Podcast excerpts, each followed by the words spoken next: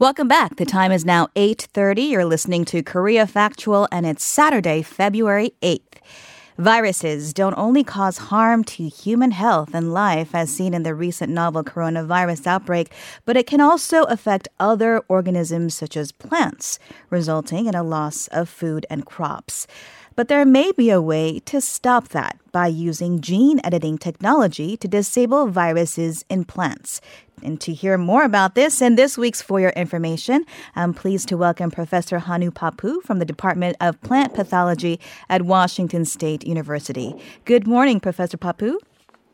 Good morning. Thank you for being on the show with us. So, before we get to your research, could you please explain to us uh, the gene editing, the genome editing technology, rather, CRISPR, if I'm pronouncing that correct, in layman's terms? Uh, sh- sure. Uh, CRISPR is actually an acronym for a, a fairly long uh, terminology. Um, it stands for clustered, uh, regular, regularly interspaced, short palindromic repeats. Mm. basically, what it means is that uh, it was found that in bacteria uh, there are uh, repeated sequences of DNA um, that it turned out to be targeted for uh, degradation uh, by enzymes. So, uh, and that particular phenomenon has been happening in bacteria for a long time, and which is basically made use of to develop this genome editing technology, and now it is being applied in, in plants, in animals, and what have you. Uh, I see. So it's a yeah, it's a short name. It's a CRISPR, but it it is a technology that is is, is uh, used for uh, precise editing of uh, DNA. I guess that would explain why they're also referred to as scissors. Um, and it seems scientists in various areas are looking into CRISPR uh, to help eliminate illnesses in different species, such as plants, including yourself, also animals, and even the human body. Could you tell us uh, how you began your research using this technology? Sure. Yeah, when when CRISPR approach was described and um, uh, it, it was shown to be very effective in editing uh, single nucleotides in a target DNA. Uh, so many of us who work on plants and improving plants and crop production uh, got interested and then tried this technology for improving plants in various ways. Um, and uh, so my research mainly focuses on understanding how viruses infect plants and cause damage uh, to the quality as well as to the yield. And so that got me interested, and we tried, and and many of my colleagues in other other laboratories in other countries also tried this uh, CRISPR technology to see if we can uh, disable uh, crop damaging viruses. Mm, I see. Could you also tell us more about uh, viruses and how plants end up being infected by these viruses?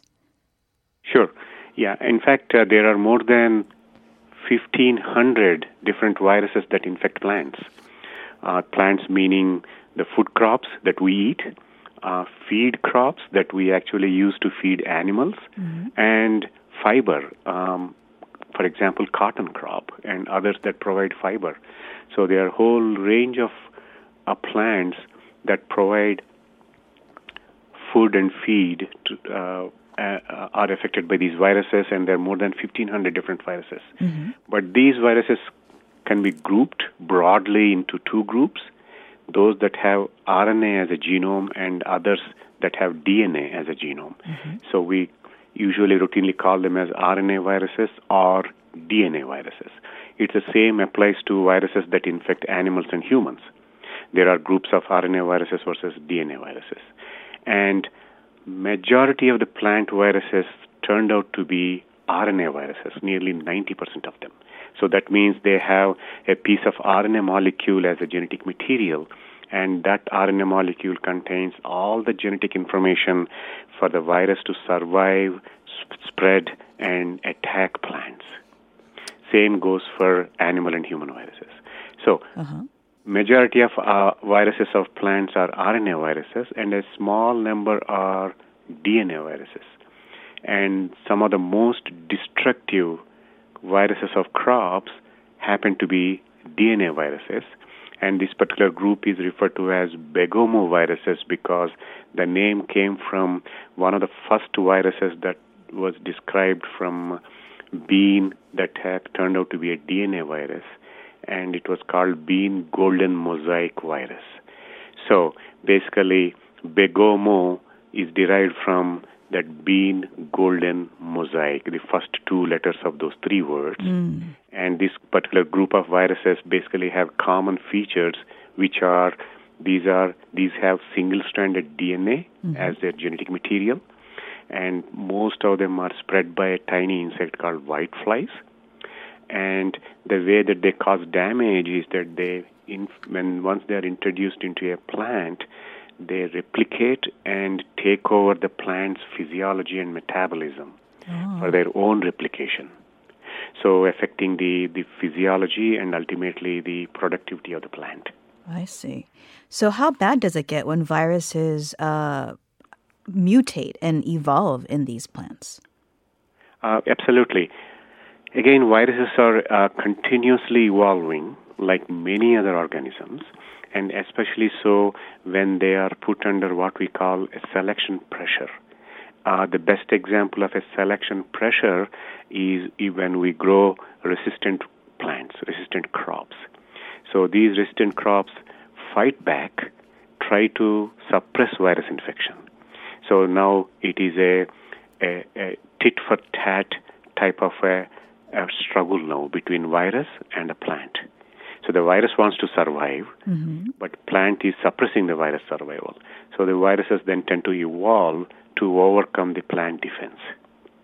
So this selection pressure puts a lot of uh, pressure, if you will, on these viruses to evolve. How did it? How do they evolve?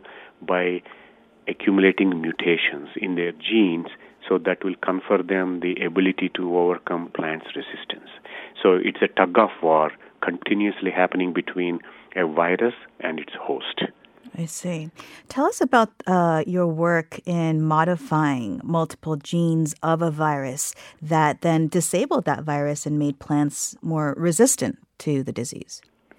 Sure, sure. Um, many uh, laboratories uh, in many countries uh, they tried this uh, CRISPR or gene editing because mm-hmm. it allows us to target any DNA, whether it's a plant DNA, it's a viral DNA, or uh, animal DNA.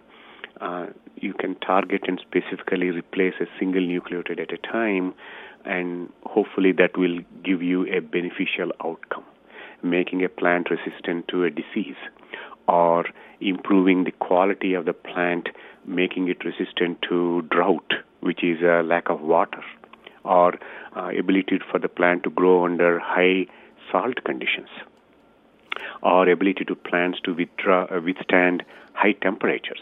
Uh-huh. So the applications are endless. So in my case and many of my colleagues in other labs, uh, we targeted an individual viral gene, edited it, that showed that the virus was not able to replicate. As a result, very little disease. But what happened was that eventually this edited virus mutated back to wild type. That means it started causing disease again. Mm. So, to, so virus is fighting back, and so to make this editing more effective, so that the virus does not mutate back to wild type, we tried and targeted more than one gene in the virus. Most plant viruses code for about five to six genes. And those genes, each gene has a specific function in the virus life cycle. So we targeted three genes that are very critical for the virus life cycle mm-hmm. and edited those genes simultaneously so that um, we basically delivered uh, a, a one-two punch, if you will, uh, so that and then we evaluated the effect of that those um, edit, edit, edits in those three genes, and it turned out that combination of edits in different genes uh, gave highest resistance response. That means the plants remained disease free. The virus failed to replicate, and also we followed that edited virus and to see if the virus is able to mutate back to wild type. Didn't see any evidence that the virus was able to do that. Fascinating stuff. Uh, so we are almost out of time, but I wanted to ask you, uh, Professor Hanu Papu, um, what is the, I guess, real world application, the potential of CRISPR in, say, fixing agricultural problems going forward? Uh, absolutely. The, the applications are endless. Um, uh, the crop productivity can be improved uh, once you identify genes that are involved in a specific trait uh, or the quality of a particular product, uh, you can modify. If you identify a gene that makes the plant susceptible to a particular disease, you can edit that susceptibility gene so the plant is likely to become resistant to that disease. Uh, so, uh, again, the applications of uh, genome editing for crop improvement in general, mm-hmm. Uh, they are limitless. Okay. And more and more reports are being published, uh, basically showing that the possibilities of CRISPR for crop improvement. Excellent. And, uh, oh. and especially uh, uh, the impact of CRISPR is very beneficial uh, in terms of making crops resilient to increasing hmm. temperature mm. in climate change, for ah. example.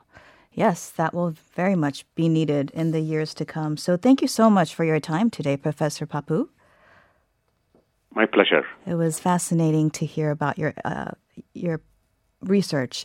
Uh, that was Professor Hanu Papu from the Department of Plant Pathology at Washington State University. If you have any opinions or thoughts on any of the topics we're discussing on the show today, make sure to send us an email at koreafactual at gmail.com. Coming up next is the continuum where we try to understand current events by looking to the past. We'll be right back after this.